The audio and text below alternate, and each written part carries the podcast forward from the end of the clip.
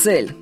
Все бесконечное разнообразие внешних проявлений мозговой деятельности сводится окончательно к одному лишь явлению – мышечному движению, пишет Сеченов. Чтение, как вид мозговой деятельности, тоже сводится к мышечному движению, действию, которое направлено на достижение цели. Проблемы в чтении начинаются тогда, когда цель сформулирована неверно. Например, одна из распространенных трудностей у читателей, как мне пишут, я плохо запоминаю прочитанное.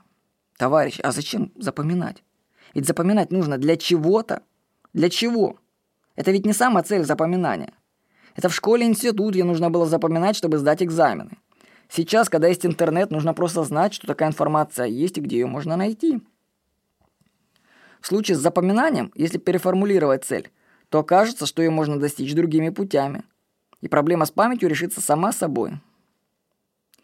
Или еще пример. Чтобы читать книги на английском, не обязательно учить язык. Можно нанять переводчика и читать на русском.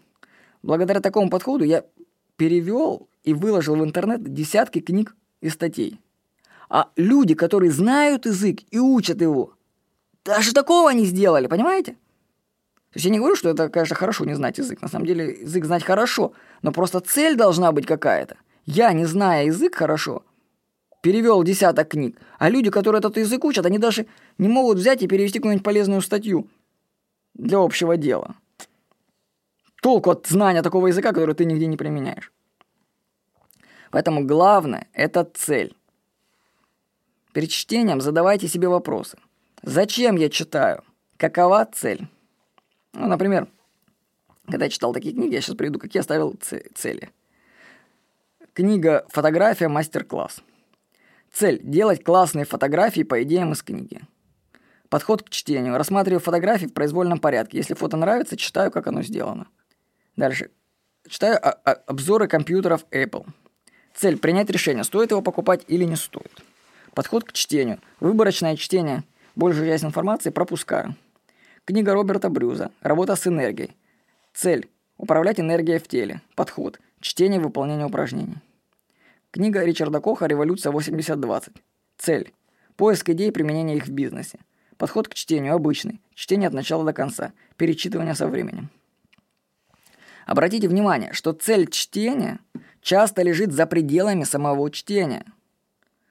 В случае книги по фотографии цель будет достигнута только тогда, когда будет сделан первый снимок. А при работе с энергиями по книгам Роберта Брюса цель будет достигнута тогда, когда будет выполнено по крайней мере одно из упражнений. Если этого не произойдет, то чтение было бессмысленным. У чтения должен быть измеримый результат. Ну, для меня один из критериев чтения – это доход. Потому что каждая прочитанная книга, ну не каждая, но большинство книг, за счет внедрения идей из них в свои интернет-проекты, эти книги окупаются десятикратно. По этой причине я не трачу время на чтение фантастики, детективов или художественных романов. Эти книги не помогут мне достичь моих целей. Правильная цель – правильное чтение. А задача чтения, можно сказать, скорочтения – как можно быстрее достигать своих целей. С вами был Владимир Никонов.